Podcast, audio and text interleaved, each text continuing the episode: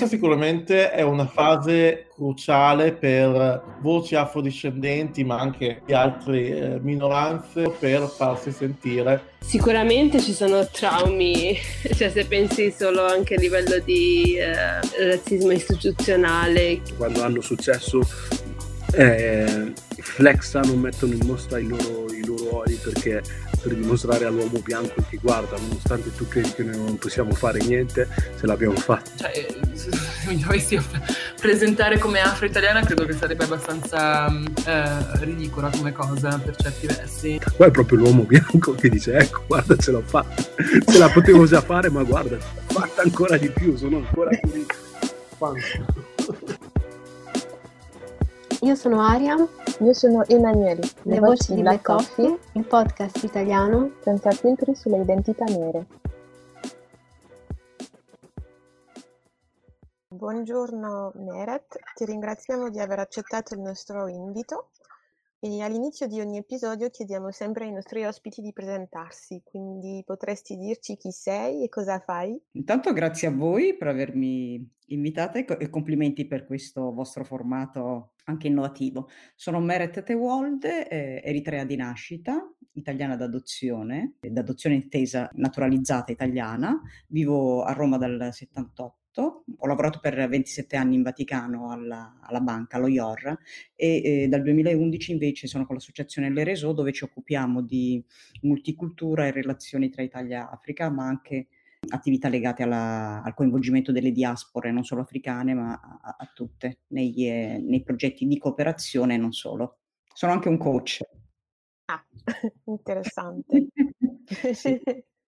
Sì, infatti come coach all'interno del mhmm, progetto Summit Nazionale delle Diaspore mi sono occupata della formazione dove, devo dire, eh, forse sembrava un po' assurdo ipotizzare un percorso per le associazioni delle diaspore che combinasse la formazione tradizionale con il coaching.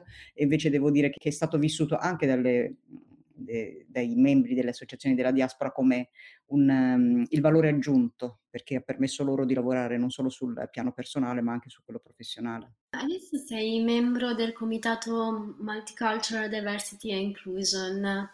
Vuoi raccontarci un po' come è nato e quali sono gli obiettivi del comitato? Molto volentieri. Allora, il comitato nasce eh, durante lo, è figlio del Covid, del lockdown in, in, realtà, perché non so se ricordate che ad aprile-maggio eh, le parlamentari donne giustamente scrissero una lettera aperta al Premier Conte chiedendo di rinforzare le tavole, eh, i tavoli tecnici e le task force con una maggiore presenza femminile. Su quella scia, io insieme a, ad altri colleghi, anche se in prevalenza colleghe, eh, tra cui c'è anche Ariam, abbiamo deciso di scrivere anche noi una lettera aperta al Premier Conte chiedendogli di prestare una maggiore attenzione anche alla multiculturalità. Questo perché? Perché io credo che in Italia, tra gli altri problemi, abbiamo un, una grossa disattenzione verso due elementi a mio avviso fondamentali. Uno è quello della multiculturalità, quindi l'inclusione multiculturale e delle politiche che mh, possano favorire questo, e l'altro sui giovani. E, e ancora di più eh, questo approccio verticale verso i problemi anziché avere una visione e un approccio sistemico che possa abbracciare anche l'intersezionalità delle diversità. Per cui eh, non abbiamo ricevuto una risposta esplicita dal Premier Conte, anche se io, a differenza di molte, eh, molte e molti colleghi all'interno del comitato, non, non sono d'accordo, ho percepito l'inserimento di, un, di una professionista di origine greca in uno dei tavoli tecnici e il fatto che lui abbia detto abbiamo prestato attenzione anche alla multiculturalità l'ho intesa come un dire comunque ho preso visione della, della, della lettera che non è banale, è un, un, segnale. Da lì abbiamo deciso appunto di costituire il comitato, il Comitato Multicultural Diversity and Inclusion e eh, abbiamo eh, individuato cinque punti prioritari che sono eh, i cinque punti che permettono a, a nostro avviso di avviare di pensare al disegno di una strategia che porti alla reale inclusione e sono innanzitutto la mappatura delle figure professionali di, background migratorio perché se non conosci quello che hai sul territorio difficilmente riesci anche a valorizzarlo. Quindi quello che chiediamo è di trovare il modo di eh, creare una struttura che, che possa eh, censire anche con il contributo delle associazioni di categoria, tutti quelle, quelli che sono i professionisti attivi o in procinto di attivarsi, di inserirsi nel mondo del lavoro, che abbiano un background eh, migratorio, ivi inclusi sia eh, ovviamente i figli adottivi che figli proprio biologicamente di due culture, e l'altro è la rappresentanza, nel senso che difficilmente se non si eh, opera un innesto capillare della, degli elementi con eh, culturalità diverse, difficilmente si possono portare le istanze di, di, di, quei soggetti che oggi al momento anche in buona fede non vengono contemplati proprio perché non essendo rappresentati difficilmente si riesce a capire quali possono essere i, i bisogni e la comunicazione i, i, la comunicazione perché? Perché la comunicazione è quella che oggi, non a caso, l'Italia è in Europa lo Stato che ha, la nazione che ha una gap maggiore rispetto tra percezione e realtà, proprio perché la narrativa porta a eh, vedere solo un aspetto della migrazione e quindi quello che è diciamo, la, la, la, parte negativa, se vogliamo così dire, o comunque problematica, quella che eh, comporta del, dei disagi sia per i migranti che per la società, non tanto perché il fenomeno, ma per come viene gestito. E invece noi vorremmo che si valorizzasse, che, che ci fosse una comunicazione che abbia innanzitutto l'obiettivo anche quello di rieducare e mostrare la società per quello che è, cioè una società multiculturale, perché al di là del, del fatto che si possa accettare o meno e rappresentare o meno, noi nella realtà siamo ormai una società multiculturale. E chi mi conosce sa che rifiuto anche l'idea di dire ma l'Italia è arrivata tardi. Tardi, ok, ma 60 anni non sono pochi, quindi siamo alla quarta generazione di, di, eh, di migrazione, per cui quindi non... E la comunicazione anche per eh, evitare la ghettizzazione. Oggi se ci fate caso, a, a livello di mass media, gli aventi background migratorio vengono coinvolti o nei casi in cui eh, c'è un qualche problema con, con i barconi, con i centri di accoglienza, gli omicidi da parte di uno straniero e, e, nient'altro. In realtà noi possiamo parlare di qualsiasi cosa. Questa è una ghettizzazione, questo immaginare che uno con background migratorio possa avere una competenza e, e possa interagire solo su quegli argomenti è un qualcosa che rifiutiamo. Questi sono i pilastri. Accanto a questi ce ne sono due che sono di supporto allo sviluppo delle, delle, altre tre priorità sono innanzitutto la Global Diversity Management, proprio per il discorso che facevo all'inizio, per eh, avviare anche in Italia l'approccio globale alle diversità. E prendendo ad esempio il caso di genere, una donna può essere donna, giovane, nera, lesbica, musulmana e anche eh, portatrice di handicap se non riusciamo ad eh, invertire la, la, rotta e eh, iniziare ad approcciare globalmente all'intersezionalità delle, delle, diversità, lasceremo sempre qualcuno fuori. Quindi vorremmo che anche in Italia, sia a livello privato che pubblico, ci fosse questo approccio alla global diversity anziché solo diversity e inclusion.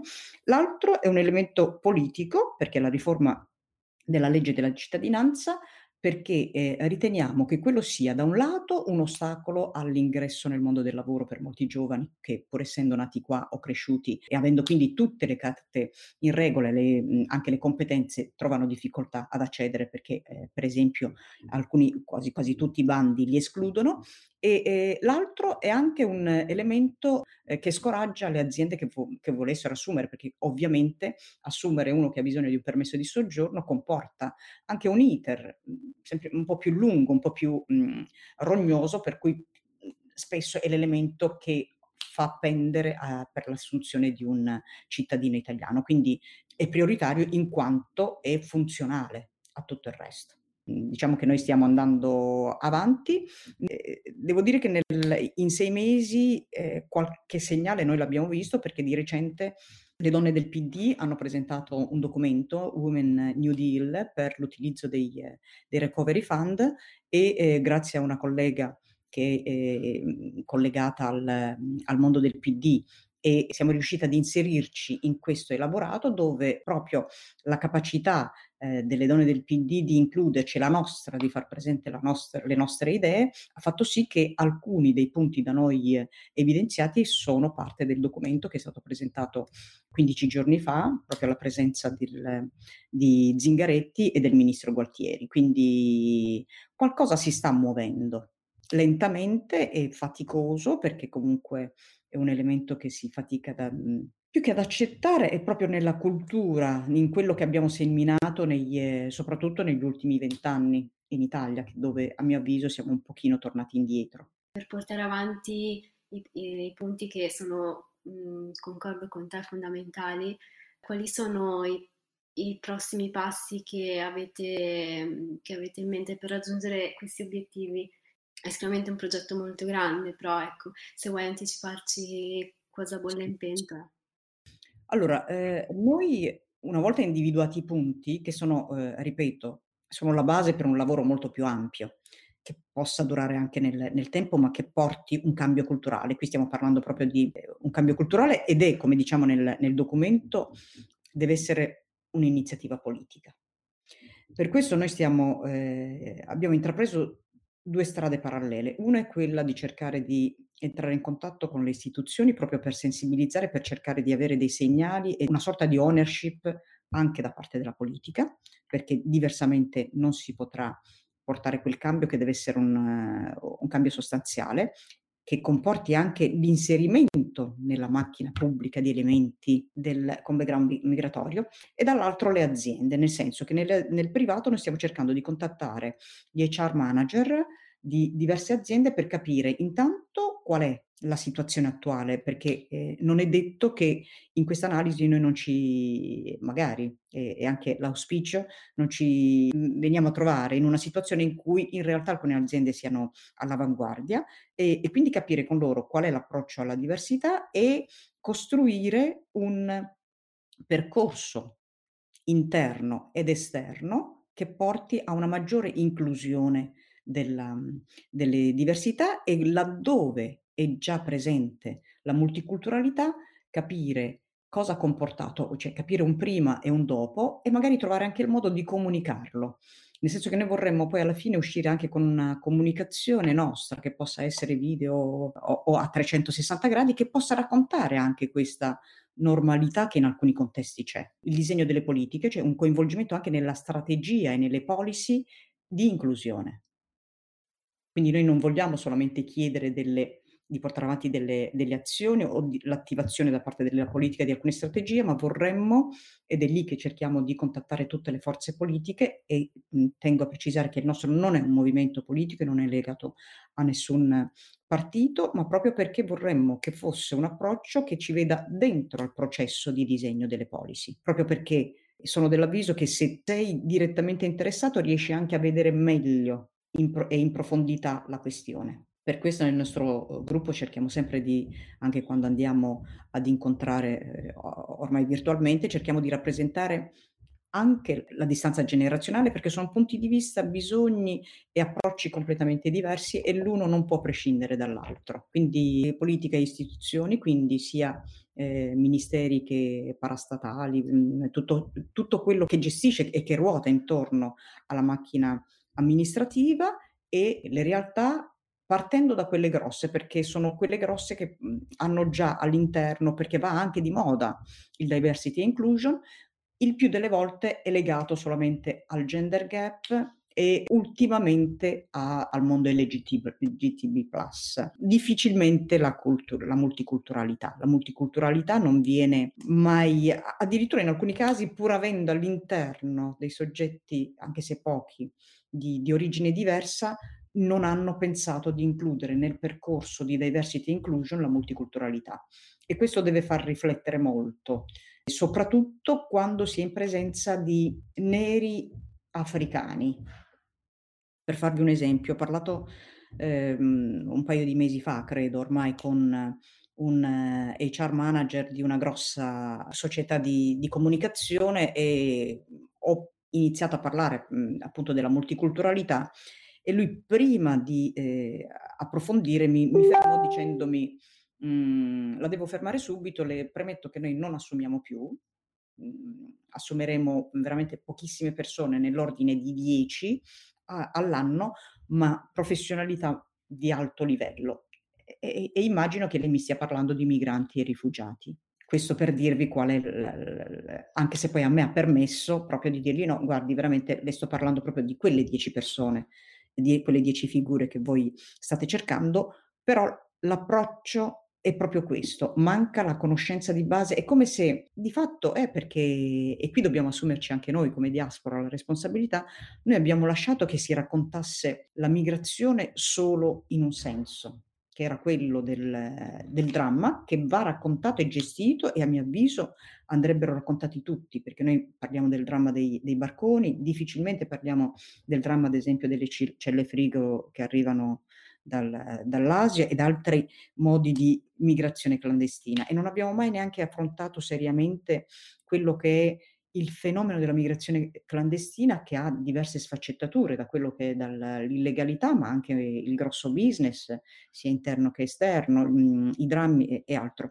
Ci siamo completamente dimenticati di quella parte della so- che è parte della società, di quegli elementi che sono inseriti nel quotidiano, nella normalità. Noi addirittura per come abbiamo comunicato il fenomeno migratorio chiamiamo migranti ragazzi nati qua, solo perché hanno magari il colore diverso mh, o perché hanno un genitore che ha il colore diverso, dimenticando che migrante significa qualcuno che si è mosso. Loro, eh, come dice Berhante Svai nel, nel, suo libro, io eh, quello, il titolo non lo ricordo, ma ha qualcosa a che fare con gli specchi, dice io sì, se sono migrato, sono migrato dalla pancia di mia mamma a questo mondo. Quindi eh, secondo me dovremmo anche riflettere tanto su come la comunicazione, il modo in cui percepiamo i, fenomeni ci hanno portato addirittura a stravolgere il significato delle parole, dal migrante, ma penso anche all'extracomunitario. L'extracomunitario chi è? È quello nero? No, lo svizzero è un extracomunitario tanto quanto un ghanese. Io concordo molto con questo termine. Allora, non so se sai, Meret, io sono francese quando, e ho studiato in Italia. Mm-hmm. E, ehm, quando sono arrivata, una delle, delle cose che eh, ho notato era questa percezione dello straniero e appunto quando si parlava, per esempio, io stavo a Bologna e c'erano una della comunità albanese e li chiamavano extracomunitari, una cosa che io non, da francese non capivo, no. perché noi non abbiamo questa terminologia per eh, chiamare eh, una persona che eh, o è albanese o è rumena, non, non, ce l'abbiamo, è semplicemente rumeno o albanese. Certo, e qui invece siamo andati anche oltre. Oggi extracomunitario è un termine dispregiativo. Sì, è quello che percepivo. Durante il lockdown si parlava molto di, di quello che succedeva anche altrove. Scrissi all'allora ehm, direttore di Repubblica, Verdelli. Avevo, per dire la verità, scritto qualche giorno prima anche a Sky, eh, ma anche lì non mi risposero perché eh, in un servizio loro fecero vedere tutto quello che succedeva nel resto del mondo tranne in Africa. E quindi chiesi, ma come mai? Invece mi imbattei in Repubblica e vidi questo articolo sull'Africa, su Repubblica, comunque il secondo quotidiano italiano. Vado a leggere, l'unica notizia che riportavano erano i disordini in Sudafrica. Nella settimana in cui in Africa erano successe delle cose veramente incredibili. Non ultima quella che una fondazione proprio sudafricana, prima ancora che ci fosse l'emergenza così come la intendiamo noi, aveva donato 53 milioni di dollari una fondazione sudafricana di un sudafricano nero.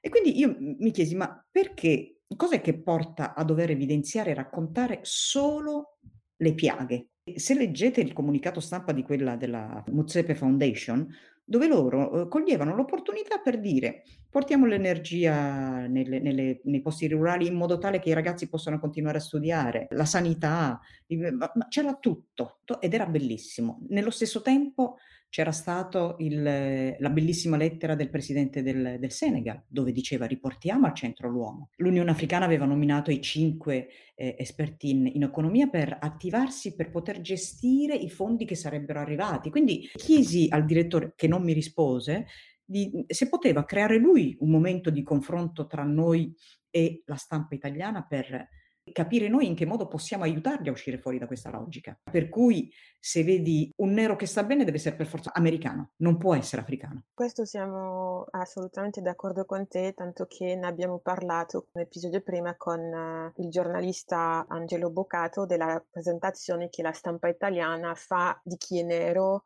in, uh, in Italia e come appunto questi stereotipi la stampa le, ripro- le riproduce, no? Eh, ma non di chi è nero, io insisto, di chi è africano, perché eh, eh, ci sono degli livelli di discriminazione diversi, ma l'accezione veramente negativa è verso i neri africani. Quindi dobbiamo anche riflettere, anche noi diaspora africana, sul cosa, perché da qualche parte dobbiamo aver mancato noi, non possiamo continuare a dire colpa degli altri.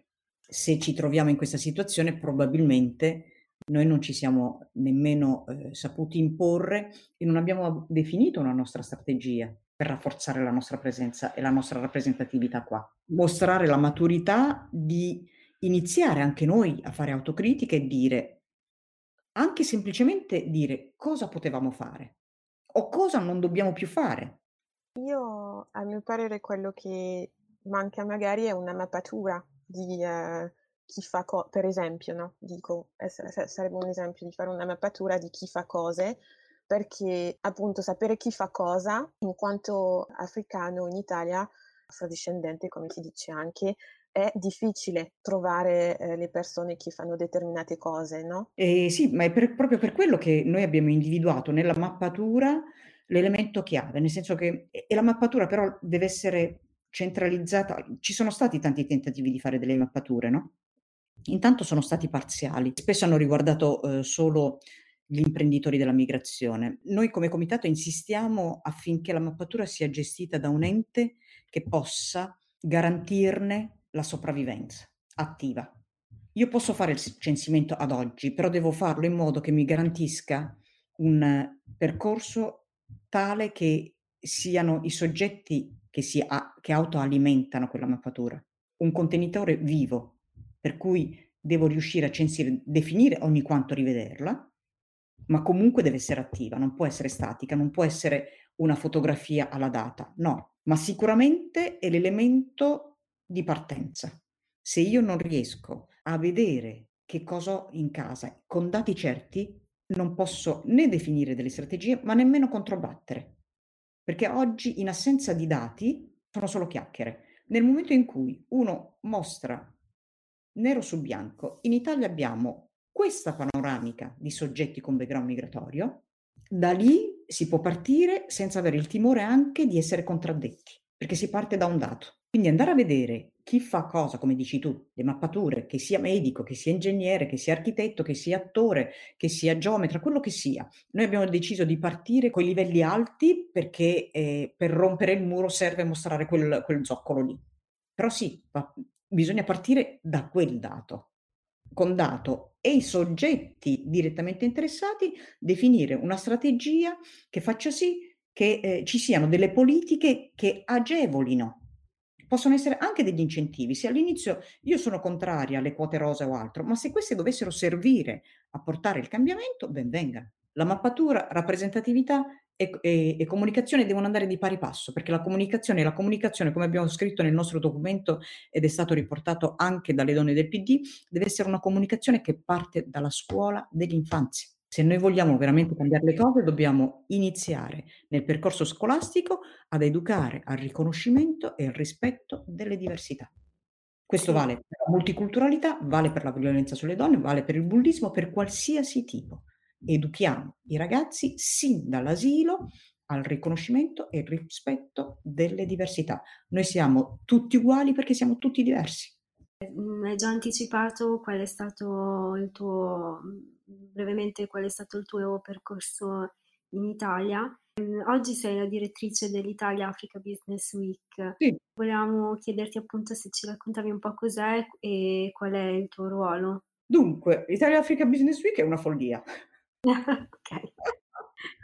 Nel senso che partire con quel progetto che è un progetto pensato ideato e realizzato dalla diaspora africana in Italia, ci tengo a precisarlo, è stato un azzardo. E io dico sempre, ma ne sono assolutamente convinta, che se avessimo dovuto utilizzare la ragione non l'avremmo dovuto fare, perché siamo partiti con niente, nel senso che è un progetto ambizioso e rappresenta, a mio avviso, insieme a tante altre cose, il cambio di narrativa. Il cambio di narrativa innanzitutto verso noi stessi, perché io non dimenticherò mai l'emozione, eh, gli sguardi e lo stimolo dei giovani nel vederci presentare quel progetto ad ottobre del 2017. ambisce a cambiare, l- intanto a stimolare delle relazioni economiche in modalità eh, paritaria, quindi win-win tra imprese italiane ed africane. E questo perché? Perché comunque nel corso del tempo, allora, eh, l'Ereso nasce nel 2002 a Parma e nasce come associazione culturale e porta avanti, eh, da allora ma lo portiamo avanti anche adesso, il Festival Ottobre Africano con l'obiettivo di valorizzare e comunicare la cultura africana. Perché? Perché comunque anche lì, eh, se è vero per l'economia, vale anche per la cultura. Difficilmente la stragrande maggioranza delle, degli italiani non pensa che possano esserci, esserci dei pensatori africani. E, e nel percorso di eh, valorizzazione della cultura africana, facendo venire anche eh, intellettuali e, e artisti africani direttamente dal, dall'Africa o in giro per, per l'Europa, mm, ci siamo avviati anche ad affrontare tematiche socio-economiche e in questo ci siamo resi conto che l'Italia e i paesi africani si conoscono eh, su base stereotipata, per cui l'Italia è mafia, pizza e mandolino, negli ultimi anni anche il bunga bunga e, e, e l'Africa eh, fame, guerra e povertà. Quindi abbiamo detto cosa possiamo fare noi per riuscire a eh, riavvicinare queste due realtà, ma in una modalità più trasparente e più veritiera. Quindi abbiamo eh, lanciato nel 2016 un prototipo sul, all'interno del, del, del, Festival Ottobre Africano, un prototipo di hub, ci è piaciuto per cui siamo andati avanti e il primo anno abbiamo avuto tutte le porte sbattute in faccia e non me la sento nemmeno di criticare quanti eh, lo hanno fatto perché effettivamente per quello, per la percezione che si ha degli africani, l'idea poteva essere ma questi dove vanno? Cioè nel senso che non sono non saranno mai all'altezza della, della situazione, quindi molta diffidenza e forse siamo stati percepiti e tuttora eh, veniamo percepiti forse come degli arroganti. Invece quell'anno è andata molto bene e la cosa sorprendente, ovviamente per il fatto di non aver avuto credibilità e quindi sostegno economico, l'evento è a pagamento, quindi c'è una quota di partecipazione e per tutti noi, in primis noi che l'abbiamo organizzato, ma soprattutto poi per gli italiani, entrare eh, all'interno di Spazio 5 e vedere la sala piena di africani è stato uno shock. Quello è stato lo schiaffo, perché tutti sapevano che erano venuti pagando la quota di iscrizione, si pagavano vitto e alloggio e anche il viaggio. Quindi l'idea che potessero esserci degli, eh, degli africani non solo benestanti, ma interessati ad incontrare i loro omologhi italiani. E da lì abbiamo continuato. Abbiamo continuato, sta sempre, cresce sempre di più. Eh, credo che, abbia, che stia contribuendo anche a cambiare un po' la... è difficile, ma nulla è facile, sarà un processo lungo, a cambiare anche la narrativa. Il, l'articolo che è uscito ieri sul Sole 24 Ore, poi se avrò tempo scriverò qualcosa, no? ma uscire con una pagina dedicata all'Africa e parlando in quei termini dell'Africa in, e, e parlarne con due di origine africana e due italiani, senza specificare anche che eh, l'intervista su Cleo non hanno specificato che è straniero, l'hanno inserita in un contesto normale. Sole 24 ore parla di business e hanno parlato di business tra Italia e Africa, ne hanno parlato con degli italiani e degli africani senza sottolineare, quindi neanche quel rappresentare l'eccezionalità. No, il quadro normale. Questo secondo me è un altro grosso, ma grosso, forse il più grande risultato che abbiamo ottenuto quest'anno, riportare le cose a, una, eh, eh a uno strato di normalità. Diciamo che io e Cleo abbiamo eh, ci siamo divisi in questo modo. Lui eh, cura molto di più le relazioni e l'impianto, diciamo così, della, della, struttura delle conferenze, anche se poi ci confrontiamo e inneschiamo le, le, cose. Io più la parte di amministrativa e logistica. Facciamo quasi tutto a quattro mani. È molto equilibrato, anche se poi all'esterno potrebbe non sembrare e... ma è molto equilibrato. Il... Litighiamo molto, perché è ovvio, nel senso che comunque proprio perché non avendo molta economia noi dobbiamo fare praticamente tutto ma eh, io credo che se tu credi veramente in un, in un progetto, sei disposto a, a dare il, il, mille per mille. E, quel, e questo è quello che, che, abbiamo fatto in questi quattro anni io e Cleo. Cleo dice, dice bene perché con IAB effettivamente noi rappresentiamo la 125. La 125 è la legge che nel 2014 ha cambiato un po' quella che è la struttura del Ministero degli Affari eh, Esteri italiano che appunto si è poi trasformato in Ministero degli Affari Esteri della Cooperazione Internazionale e che ha inserito per la prima volta la diaspora come elemento, un attore della cooperazione insieme al settore privato. E di fatto in IAB noi cosa facciamo?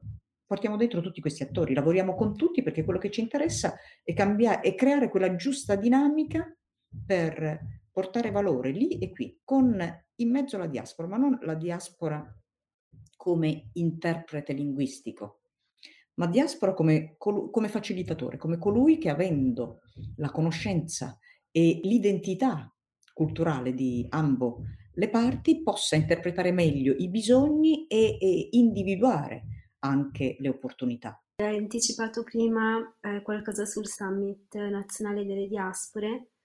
Diciamo sì. che sei molto impegnata su, su questi diciamo, fronti.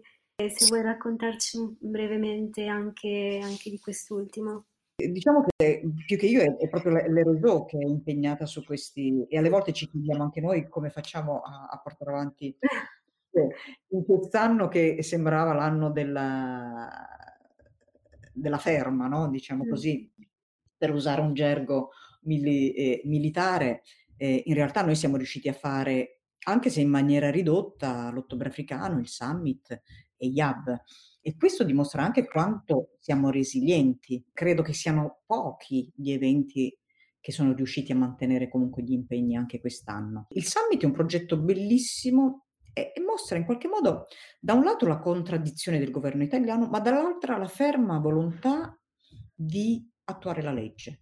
La legge prevede appunto che le diaspore abbiano un ruolo importante all'interno della cooperazione e allora io ricordo che tanti anni fa, no, eh, nel, nel, durante la Prima Repubblica, a un certo punto ci, ci furono due giornalisti che conducevano, eh, due giornalisti africani, un uomo e una donna, che conducevano il TG, il TG3 delle 8, quindi quello prioritario. E quello era un, col senno del poi, era una volontà politica di mostrare il cambiamento.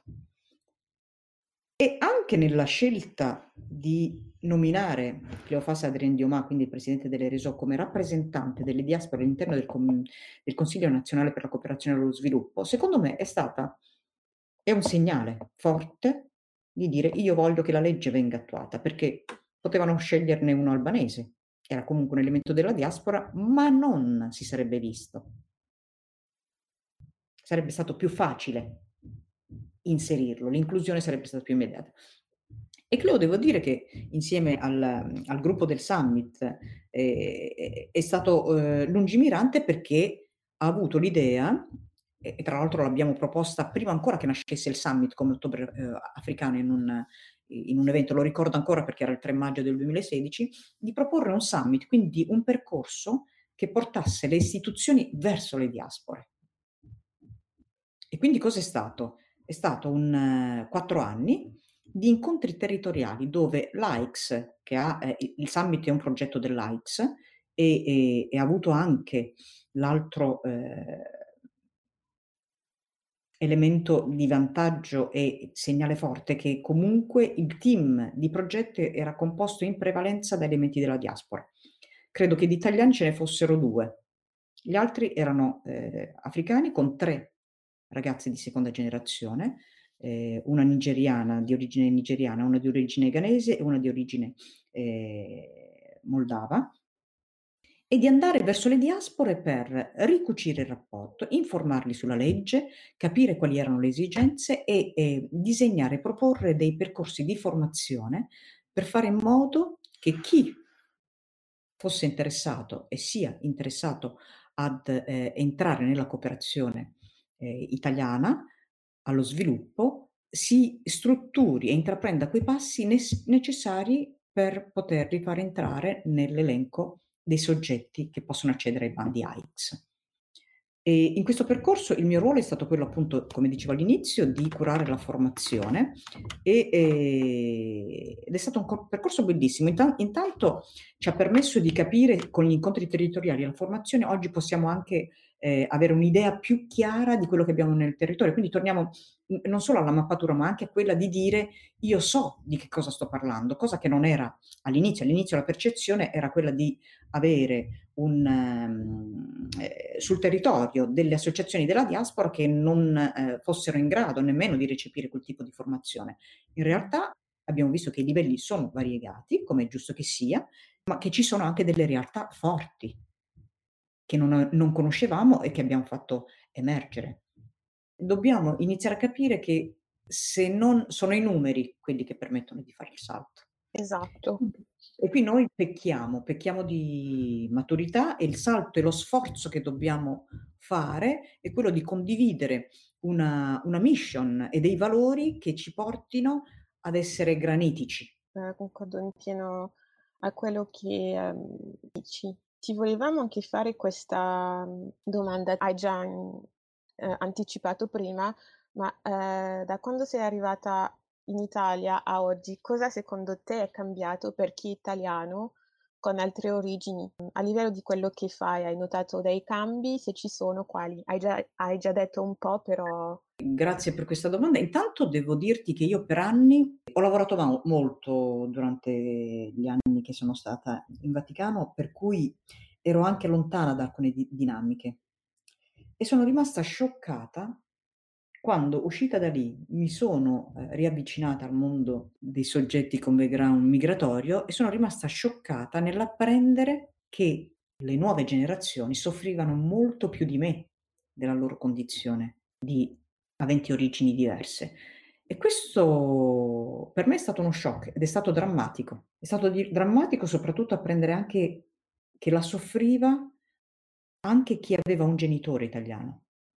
Quindi lì mi sono resa conto che come società abbiamo fallito totalmente, sia sul piano politico, che eh, ripeto credo sia stata un'iniziativa interrotta con la caduta della Prima Repubblica, non, ma anche sul piano di noi della diaspora, nel senso che quelle conquiste che avevamo fatto non, non siamo riusciti, ci siamo arresi, ci siamo arresi un po' perché presi dalle beghe personali, e il mio impegno sul Multicultural Diversity and Inclusion è anche per in qualche modo farmi perdonare. Io in realtà ho avuto un percorso fantastico eh, di carriera allo IOR perché pensate che io sono entrata nell'84 e allo IOR, non nel resto del Vaticano, ma allo IOR l'essere donna significava stare nel gradino più basso, anche al di sotto degli operai, come inquadramento. Non solo, il matrimonio comportava le dimissioni, però c'erano già io Eritrea, un algerino e una statunitense di nera c'ero solo io.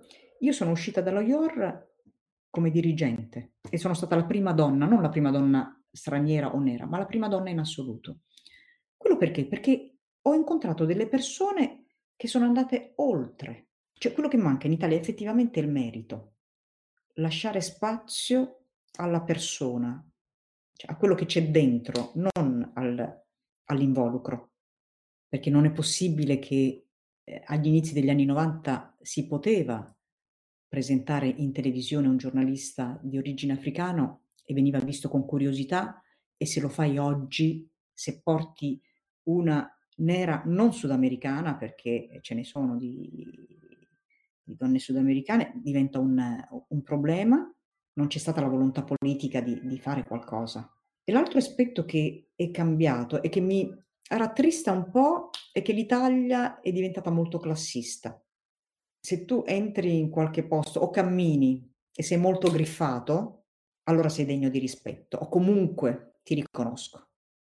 Questo è, è, molto triste, ma siamo diventati molto, ma molto classisti. Questo mi fa pensare ad una discussione che ho avuta qualche giorno fa con una persona che mi diceva che è un peccato in Italia, ma per parlare, per far capire per determinate cose, perché stavamo ave- avendo una conversazione su um, il fatto che il colonialismo, eh, le conseguenze del colonialismo non vengano eh, riconosciute in Italia, eh, lei mi diceva, ma per far capire delle cose agli italiani bisogna parlare con i soldi, perché se tu vai a parlare della storia coloniale, intanto loro non, gli italiani non si vedono in questa storia perché loro non vedono il profitto. Invece quando inizi a parlare con i numeri, allora lì tutto cambia. Già se fosse così, sarebbe, avrebbe una sua logica. Invece credo che sia proprio una questione superficiale. Tu puoi anche averla rubata quella roba. Se la porti significa che esprimi uno status symbol e, una, e un benessere che non vanno neanche ad approfondire se sia reale o meno. Ti riconosco perché quel, mi parla quello che porti. Okay. Eh, però ti ringrazio perché mi hai fatto, stavo dimenticando un elemento fondamentale. Io credo che eh, uno degli elementi sui quali dobbiamo lavorare è anche la percezione che abbiamo di noi stessi. Io credo che, perlomeno questa è la mia sensazione, che ah, io non subisca, o meglio, subisca le stesse discriminazioni sia dagli aventi background migratorio che dagli italiani, perché ho, mm, cioè io mi pongo per quella che sono, non, non mi sento inferiore o diversa, cioè nel senso diversa in senso negativo. Io sono diversa perché sono Meret e, mi, e non, non approccio l'altro con, ehm, né con deferenza né con, mhmm, con eh, superbia, credo almeno, ma con parità, cioè nel senso parto dal presupposto che ho di fronte un essere umano, indipendentemente da tutto il resto, e che nello scambio con un essere umano abbiamo entrambi da guadagnare, cioè, eh, gli altri mi insegnano, ma io sicuramente insegno anch'io, la, è un apprendimento reciproco. Spesso forse nel modo in cui ci poniamo siamo prevenuti e questo ci indebolisce perché comunque la, nella comunicazione si percepisce. E alle volte, un po' quello che dicevo su Italia Africa Business Week, alle volte quello che uh, ad alcuni ha dato fastidio, continua a dar fastidio di noi, credo che sia anche l'approccio paritario, nel senso che noi parliamo sempre di partenariato. Io non ti chiedo aiuto, ti chiedo collaborazione, partenariato, quindi anche lavorare sul modo in cui noi, aventi background migratorio, percepiamo noi stessi in un contesto italiano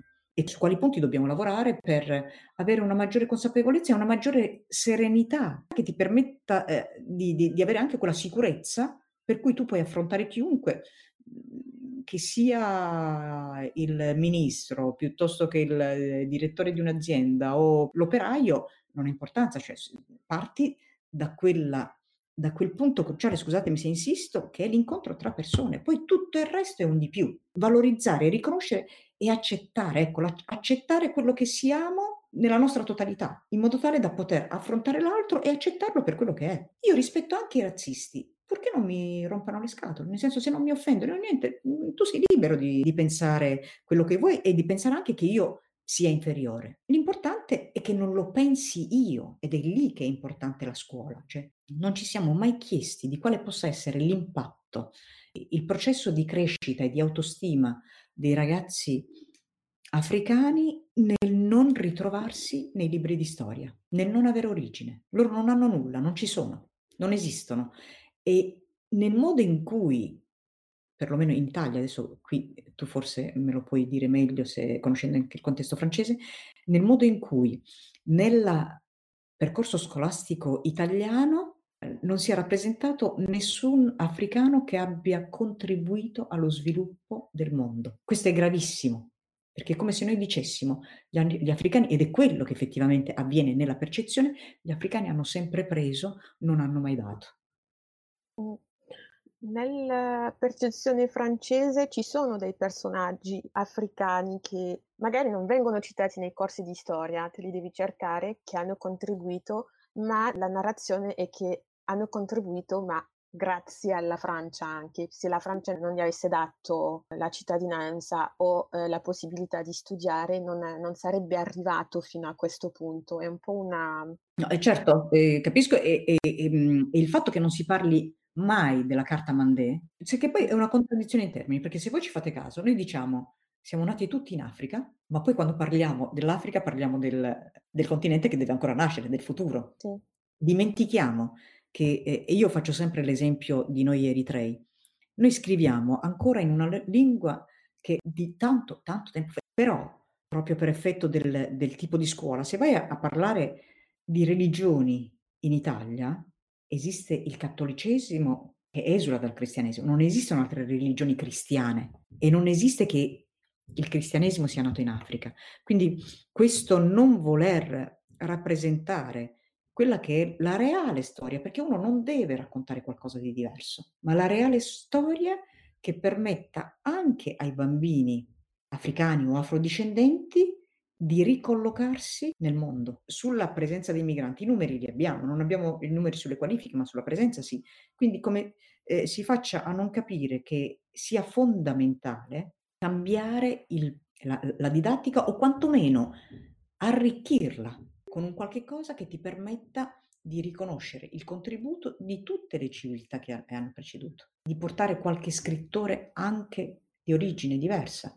Ce ne sono tanti, adesso poi è un momento che eh, e anche lì il cambio di narrativa sta arrivando perché le, se le case editrici decidono di pubblicare degli scritti significa che sicuramente c'è mercato, ma c'è anche una volontà di... e a livello politico che non ci siamo. C'è un vuoto, c'è un vuoto che è, è figlio della politica 20, degli ultimi venti anni che si preoccupa più dei voti che di quello che può essere il bene della società. E anche lì, se noi riuscissimo, torno scusatemi al concetto di prima, se noi riuscissimo a costituirci in un blocco granitico, pur avendo diverse anime, l'approccio anche verso la politica sarebbe diverso, perché i, i voti sono merce di scambio, che ci piaccia o no. Il fatto che noi non riusciamo a fare blocco non ci permette di negoziare. Secondo te perché non si riesce a fare blocco?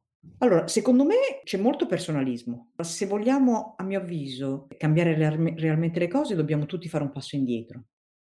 Nel senso che dobbiamo, eh, dicevo prima, dobbiamo viverla come una missione. Soprattutto noi adulti, nel senso che a me piacerebbe che proprio noi adulti iniziassimo a dire, ok, cosa posso fare per evitare che loro si ritrovino tra vent'anni al punto di partenza. Ovviamente lo devo fare insieme ai, eh, ai giovani, però iniziare a dare l'esempio, di fare tutti un passo indietro e di capire in che modo, avere un'unica voce, ma anche, anche da parte nostra la volontà, siamo tanti.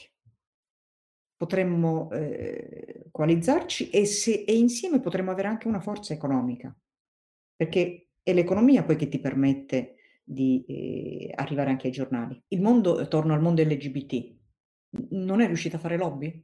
Non hanno messo insieme anche la, l'economia? che gli permette di fare comunicazione, di pagare delle persone che facciano il lavoro di relazioni, perché è faticoso. Noi lo vediamo, Ariam che dentro lo vede, non è facile stare dietro a contattare Tizio, Caio e Sempronio, ci vuole, ci vuole molta pazienza ci, e lavoro. Per il lavoro serve anche economia. Quindi noi dovremmo, dovrebbe essere quasi una chiamata alle armi. Non so chi la debba fare, ma de- dovrebbe essere una chiamata alle armi. E quindi dovremmo interrogarci, ma noi vogliamo veramente che le cose cambino? È molto interessante quello che, eh, che dici perché da quando abbiamo iniziato il podcast non c'è qualcuno ancora che ha rimesso in dubbio la capacità in generale delle comunità nere in Italia di farsi due domande su come, eh, su come si, si, si, percepiscono, si comportano, eh, su come combattono tutti insieme, no? Questa è una cosa che magari, che magari manca, questa diciamo, autoriflessione. Certo, perché se non lo fai difficilmente riesci a definire una strategia. Ci sono de, dei giovani adesso che eh, si chiamano attivisti o militanti che fanno delle cose, ma io e altre persone eh, vediamo eh, in queste persone a volte, come eh, tu dicevi prima, del personalismo, che è una voglia di raccogliere. Eh, quello è una piaga, però io credo che se ci facessimo e rispondessimo onestamente la domanda su cosa realmente vogliamo, poi dopo tutto il resto e cosa siamo disposti a fare. Diversamente saremo in molti a parlare e, e, e, a fare poco. Abbiamo visto quanto sia difficile, ma questo non vale solo per i soggetti aventi background migratorio, ma anche e forse soprattutto, e forse soprattutto tutti quelli che si definiscono progressisti. La nostra lettera l'ha pubblicata solo la Repubblica. Io so, perché tra i miei contatti, ma anche i contatti degli, eh, degli altri soggetti del gruppo, saremmo potuti arrivare a tutti. C'è stata una volontà di non supportarci nella comunicazione e nella condivisione. Fare solo una condivisione sui social, non c'è stato nemmeno quello. Quindi io alle volte mi chiedo, ma di cosa stiamo parlando? Cioè, mi piacerebbe più onestà intellettuale da parte di tutti. Per fortuna oggi ci sono i social che, ti, che permetterebbero di fare una comunicazione svincolata dai mass media, dai canali eh, istituzionali tradizionali. A me non, non va di chiedere voce, io la voce ce l'ho, a me serve l'orecchio, a me serve che qualcuno mi presti attenzione e mi ascolti. E quindi dovremmo lì lavorare e prima dovremmo autoascoltarci, perché se non mi dico in trasparenza le cose, difficilmente riuscirò a convincere gli altri. No, assolutamente cioè, tutto quello che, che ci hai raccontato oggi è secondo me molto importante. Mi ha fatto a parte piacere ascoltarti, ma anche molto riflettere e penso valga la stessa cosa per Emanuele. e niente, quindi io eh, ti ringrazio di nuovo per averci dato questa bella occasione di confronto e um, speriamo che appunto le, le cose procedano come, come, sembra stiano procedendo nel verso giusto e eh, persone come te, gli altri membri del comitato, sicuramente hanno um, molta determinazione in questo. Quindi una volontà e un, una condivisione di valori? Sì. Noi dobbiamo riflettere, ma com'è possibile che noi in sei mesi siamo riusciti a far uscire in un documento del PD delle istanze sulla multiculturalità dove, non l'ho detto prima, ma nel Rinascimento Donna, del documento della, della Ministra delle Pari Opportunità, sì. L'unico riferimento, gli unici due riferimenti che ci sono alle donne migranti sono sulla violenza delle donne, mm. donne e la prostituzione. Mm. Nel documento Rinascimento Donna. E oltretutto hanno incluso, giustamente perché Suora Eugenia Bonetti è una persona straordinaria e competente, ma è una suora, e non hanno pensato di introdurre una donna come gran migratorio. Mm. E noi in, in, un arco temporale di sei mesi, comunque nel documento del PD, che è comunque il secondo partito italiano, siamo riusciti a mettere l'accento sulla multiculturalità in un'accezione che non si era vista prima. Quindi significa che è possibile e il gruppo è un gruppo ormai ristretto perché è, è chiaro, i, i, sostenitori sono 100 e arriveranno anche di più, ma chi lavora operativamente? Siamo un, un nucleo molto ristretto e lo stiamo facendo nel ritaglio dei tempi, quindi questo deve ulteriormente far riflettere. Si può trovare il modo e si può fare. Adesso chiudo davvero.